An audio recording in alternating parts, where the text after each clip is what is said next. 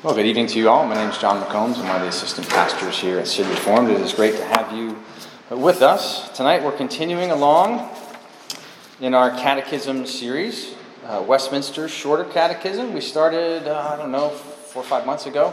We have just uh, a couple sermons left. And uh, so tonight, uh, as Matt said, we're, we're, looking at Westminster Shorter Catechism, uh, question 36. But our text is Romans 5 1 through 11 kind of a microcosm, kind of a slice of that catechism question. But if, if we can meditate on the truth in Romans 5 together and see how God might bless us through doing so, then we'll see uh, these benefits of salvation at work in our hearts and in our minds. So, as is our custom, uh, I'll read uh, God's word and say, This is the word of the Lord. If you can respond with thanks be to God. So, hear now God's word uh, from Romans chapter 5, verses 1 through 11. It's on page 6 in your bulletins. Therefore, since we have been justified by faith, we have peace with God through our Lord Jesus Christ. Through him, we have also obtained access by faith into this grace in which we stand, and we rejoice in hope of the glory of God. Not only that, but we rejoice in our sufferings, knowing that suffering produces endurance and endurance produces character, and character produces hope. And hope does not put us to shame, because God's love has been poured into our hearts through the Holy Spirit who has been given to us. For while we were still weak, at the right time, Christ died for the ungodly.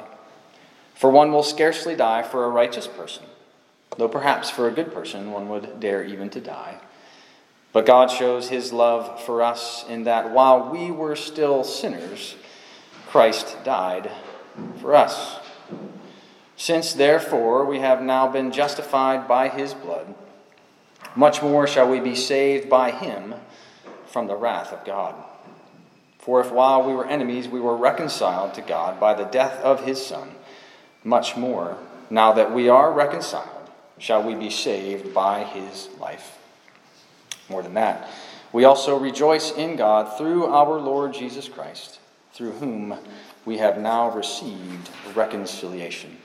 This is the word of the Lord. Well, I have my opening question for you on there. Can you remember the first time you saw an edible arrangement? You guys know what those are, right? The company's been around about 20 years. It was started on the East Coast and uh, they are edible arrangements. So instead of sending someone flowers, you send something that looks like flowers, but it's generally just fruit. Right? And uh, edible arrangements, if you love fruit, are just an amazing thing. Uh, and if you don't love fruit, but you love fruit, well, let me pull some more of you in, uh, covered in chocolate,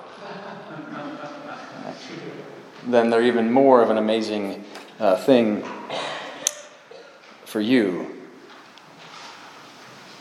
You know, at lunch uh, one time this school year, I, I, don't know where it came from. I'm not sure any of us teachers really knew. Some, somebody just kind of dropped one at our table. And, uh, and I don't think we, we tried not to draw really any attention to it whatsoever. We just let the students go. They really don't pay any attention to the teachers. And so uh, we, we just started, you know, and I'm just, by the time I got done with that, I'll tell you, there wasn't much pineapple or strawberries left at all right? And people were eating the marshmallows and the chocolate covered bananas and the apples and everything. It was just this wonderful bouquet of fruit. Well, God's salvation, uh, being justified by faith, is a rich basket of the choicest fruits. It's something to take great delight in. And so tonight we want to dwell on those rich and choice fruits together. Would you do that with me? You may not know it, but as we've been uh, going through the Westminster Shorter Catechism, we've been working through what theologians call the Ordo Salutis, or the order of salvation. And uh, from a classic Reformed perspective, that would start with election, of course. And then it would move into calling, and on the back of your outlines, and uh, pardon the flip, this would be a military flip, it wasn't on purpose, but you got to turn it up instead of to the side. I listed some of the questions that we've been going through because we're now hitting almost the culmination of those questions, as Pastor Matt pointed out, the, the, the so what. So we've looked in 29 and 30, right, at, at how, we, how the redemption that God purchases us in Christ is applied to us, and, and then effectual calling, right, this work of God's Spirit, where He convinces us of our sin and, and misery, uh, where He calls us effectually, where He regenerates us, where we're born from above. And of course, after that happens, at some point we go through a, a conversion experience, repentance and faith, where we come to acknowledge what God has been up to in our lives. It's really the first time we're, we're, we're, we're figuring it out. Right? And then we move from there into justification, uh, question uh, 33, uh, an act of God's free grace. He pardons all our sins, accepts us as righteous in His sight. Adoption, which is a, a twin, really, it happens at the same time, being uh, brought into the number, having the rights to all the privileges of the sons and daughters of God. And then sanctification, this process of God making us into what He has declared us to be holy, righteous, blameless. Well, question 32 alluded just a little bit, right? What benefits of those that uh, uh, who are effectually called partake of in this life? It alluded to some benefits, and now we're getting to those. Those that partake of justification, adoption, sanctification, and the various benefits with either, either accompany or flow from them. And that's where we are tonight. We want to look at these things. We want to look at these benefits. We want to look at these fruits of our salvation. So tonight, Westminster Shorter Catechism 36. And in that question, you see benefits that accompany or flow from justification, adoption, and sanctification. You see five of them. I tried to choose a passage tonight where you could very clearly see the fruit of meditating on just one of those. So, Romans chapter 5, verses 1 through 11 really deals with mostly just justification, although there's bits in there on sanctification, not a whole lot on adoption. But in just meditating on that one truth, which is what the Apostle Paul's been doing in the book of Romans, he's been meditating on this idea that no one is righteous, no, not one. No one can be declared righteous before God in and of themselves. Yet he gives us a case study. he tells us justification is only by faith, and he tells us a story about Abraham. And he starts off in chapter 5, verse 1, and he says, Therefore, since we have been justified by faith, we have. So, right on the heels of talking about Abraham and this idea of justification by faith and this example of justification by faith, he then will say, We should be experiencing three or four or five things if we'll meditate on this truth. If this truth has been applied to our hearts and our minds by uh, the Holy Spirit, if we will meditate on it, then we will reap great benefit from it.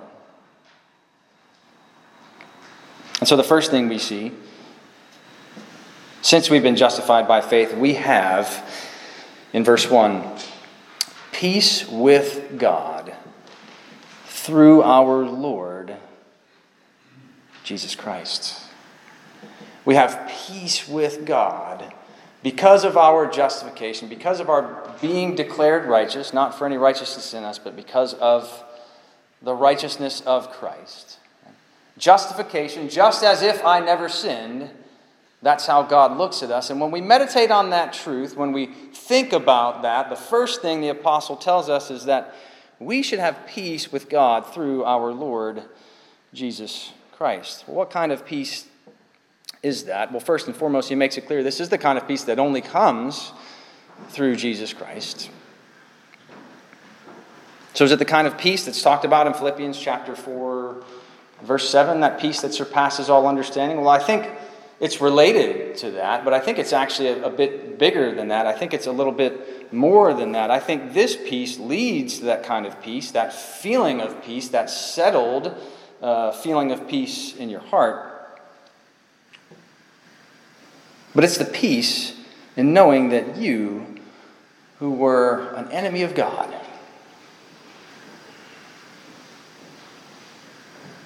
have been made right with Him. See, verses 6 through 9 talk to us. For while we were still weak at the right time, Christ died for the ungodly. For one will scarcely die for a righteous person, though perhaps for a good person one would dare even to die. But God shows his love for us in that while we were still sinners, Christ died for us. Our text tells us that the wrath of God is upon sinners. The text calls us ungodly. We are no less than the enemies of God. Listen to verses 10 and 11. For if we, while we were enemies, we were reconciled to God by the death of his Son, much more now that we are reconciled shall we be saved by his life. More than that, we also rejoice in God through our Lord Jesus Christ, through whom we have now received reconciliation. We were at war we were at war with God in our natural man, in our natural self, and in our flesh, and God made peace with us. He brought an end to the hostilities, and He did that in and through the person and work of Jesus Christ. Our first parents, Adam and Eve, declared rebellion upon God in the garden. And that's the state in which we live until God acts until God moves on our behalf. God's wrath is upon us. What ends a war? A treaty ends a war. When the hostilities have ended and a treaty comes together and the parties agree to no longer fight against each other, Christ is just that. He is God's peace treaty he is God's olive branch to us, to those at war with him. Christ came to end that war. And for those of us who have been justified by faith, end it he did. As the scripture says, he himself is our peace. As the scripture says, he made peace by the blood of his cross. In our justification, God made peace with us.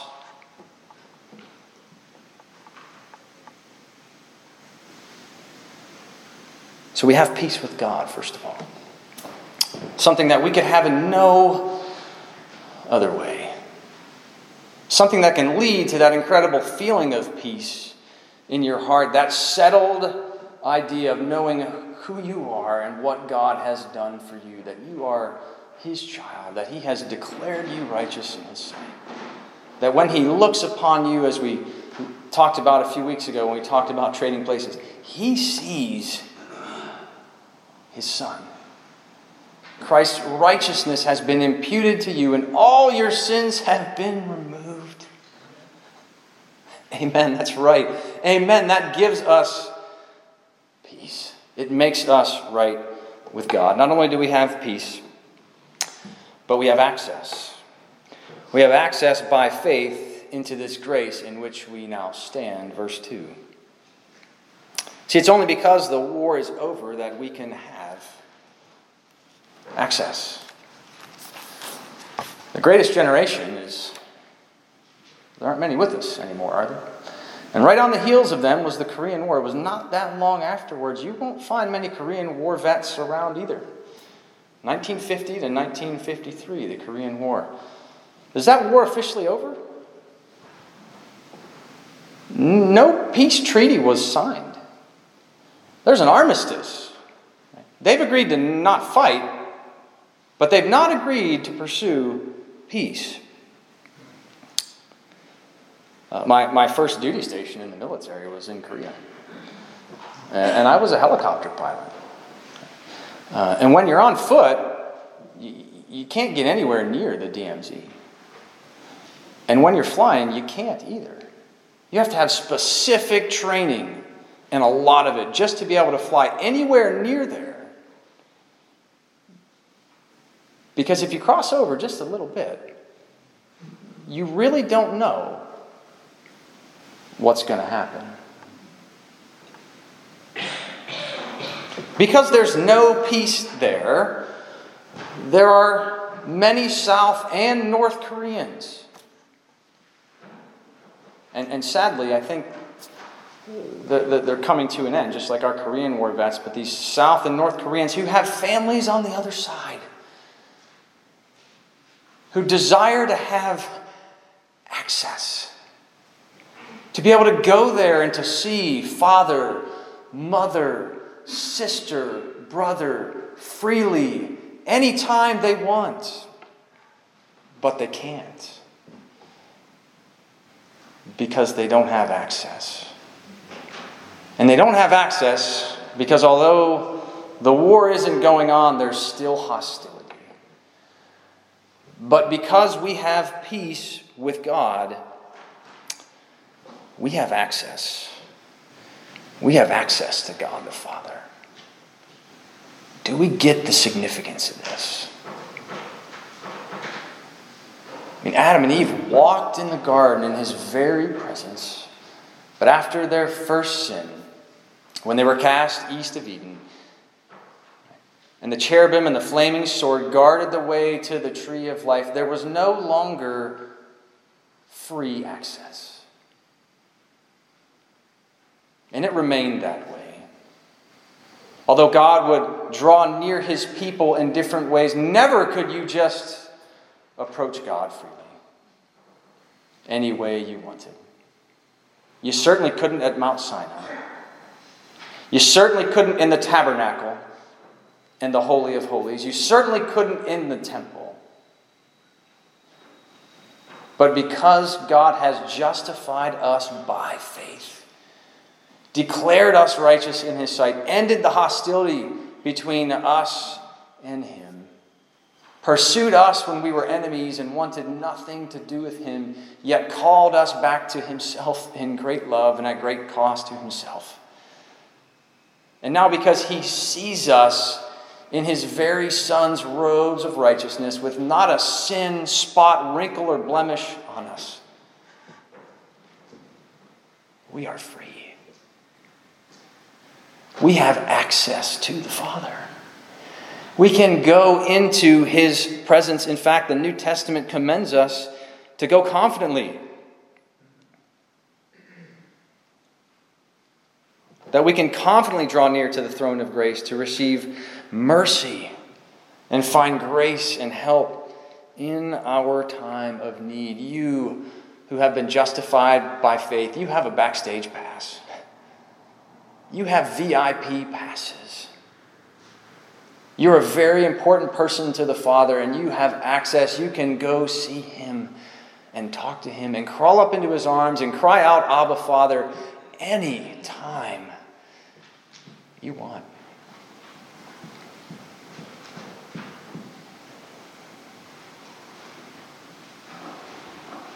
And he doesn't take those passes away. It's yours.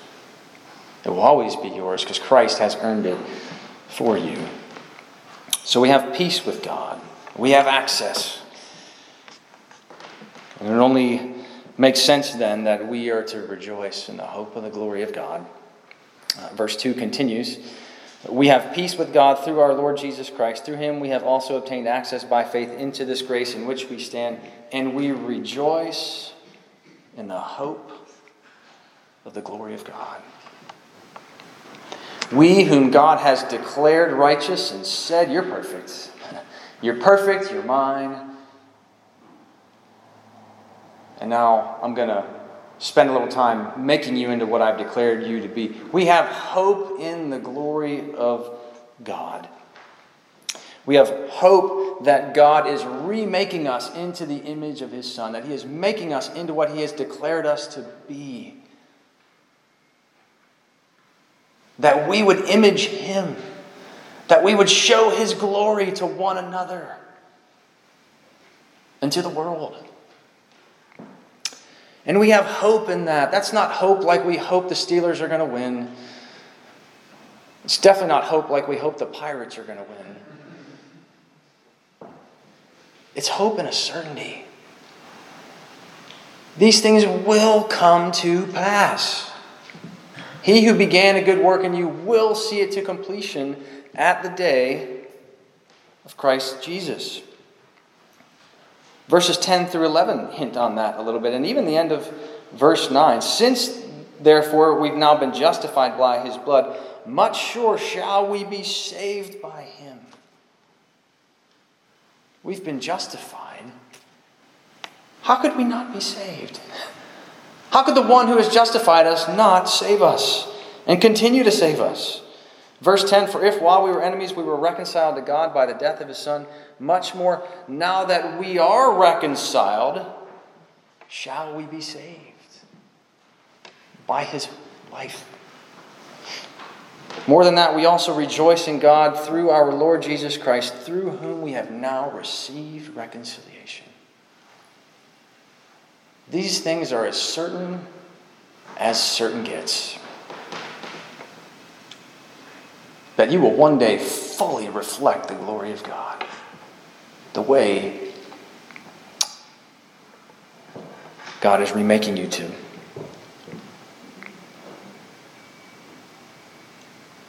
So we ask the question if we, if we can rejoice because we've been reconciled and we've been made right with God, why can we then rejoice in our suffering?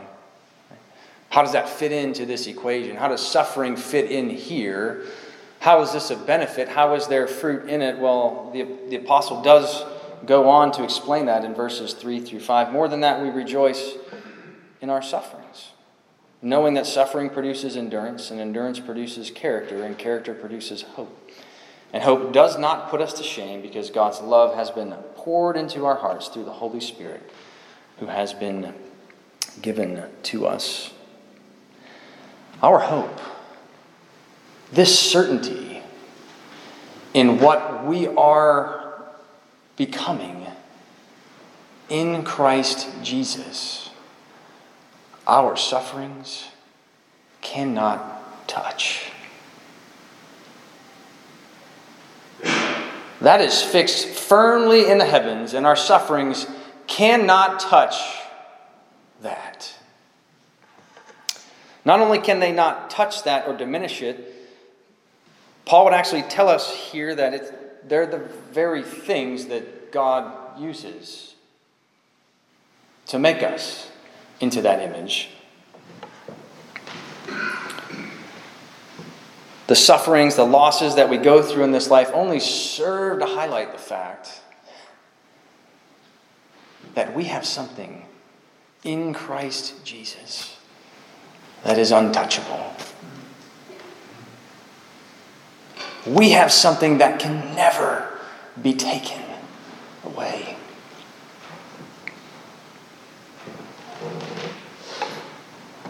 Our suffering only serves to increase our hope. You see, our suffering leads to endurance. Our endurance builds character. And that character only further serves to solidify our hope in Christ Jesus, in God our Father, in God the Holy Spirit, and His work in us. And our hope does not put us to shame. You see, Christ will never disappoint, He will never let you down. Men and women will let you down. I, I, I will let you down. Christ will never let you down. There is no shame in believing in Him because everything He says will come to pass. There's no shame in being conformed into his image. That actually removes our shame. So we've been chewing on a few fruits here peace with God, access by faith, rejoicing and hope, and the joy that comes with that, knowing that you have something that nothing can touch and cannot be taken from you. But we've saved the best fruit for last. It's probably not the way we do it when we get an edible arrangement, is it? right? You know which ones you like. You're getting all those ones with the chocolate on them first. That's fine. You hang out with me. I'll never touch the chocolate. It'll be all yours. Right? We'll split one. But Paul saves the best fruit for last here. And that is God's love. God's love being poured into our hearts as we read in chapter 5. Hope does not put us to shame because God's love has been poured into our hearts through the Holy Spirit who has been given to us. What kind of love is this exactly that God has put into our hearts? Well, it's a kind of love that, frankly, we cannot know apart from the divine work of God.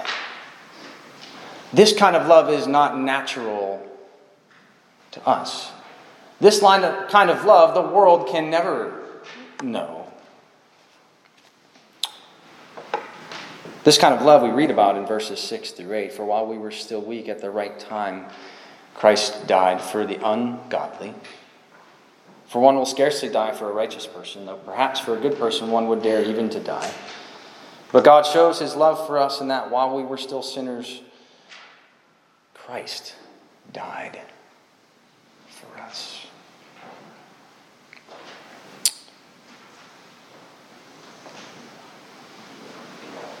God, our Father, Son, and Holy Spirit have deposited a love inside of you that can love an enemy. A love has been put aside inside you that counts not people's sins against them. A love has been put inside you that lays down its life for others. A love has been put inside you that sacrifices for others. A love has been put inside you that joyfully serves others. This is the love that Paul so famously talked about in 1 Corinthians 13. Love is patient and kind. Love does not envy or boast. It is not arrogant or rude. It does not insist on its own way. It is not irritable or resentful. It does not rejoice at wrongdoing, but rejoices with the truth. Love bears all things, believes all things, hopes all things, endures all things. Love never ends. Never ends. Our God has put that very love, the love that caused the Lord Jesus to go to the cross for us when we were his enemies inside your very hearts. And although my heart doesn't often feel filled with that kind of love, I think perhaps it's because I don't meditate on these truths enough. I think it's because I'm not chewing on these things that God would have me chew on and meditate on that His love might be working in me in greater ways. This very love of God has been shed abroad in your hearts. And if you have been justified by faith, then you have peace with God. You have access by faith. You can rejoice and hope in the glory of God being restored in you The very love of God is in you. God calls us to meditate on this justification, on what He has done for us in Christ Jesus by faith. He calls for us to meditate on all of these benefits. He calls for us to feast upon them. You guys seen Willy Wonka and the Chocolate Factory? The original one? I, never saw the second one, so I'm, I'm thinking that's the original one. There's the one girl who loves the gum, right? And she won't stop chewing the gum. So they give her a piece of gum, and what is it?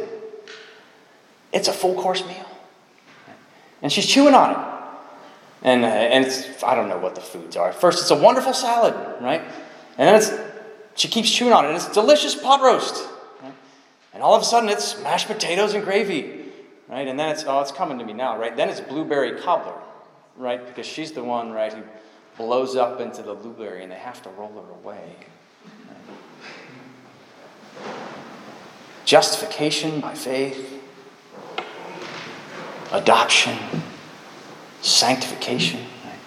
If we will chew on those things, they will not let us down. We'll chew on them and we'll be tasting peace with God. We'll be tasting our access by faith. We'll be rejoicing in the hope of the glory of God. We'll be growing in our love for Him and for each other. Will you meditate on these truths? That God has saved you completely by His grace, that He has justified you. Will you chew on that and taste some peace? Will you chew on that and taste some access? Will you chew on that and taste, chase some joy and some hope? Will you chew on that and taste some love? God's love in you. Will you come? Will you buy?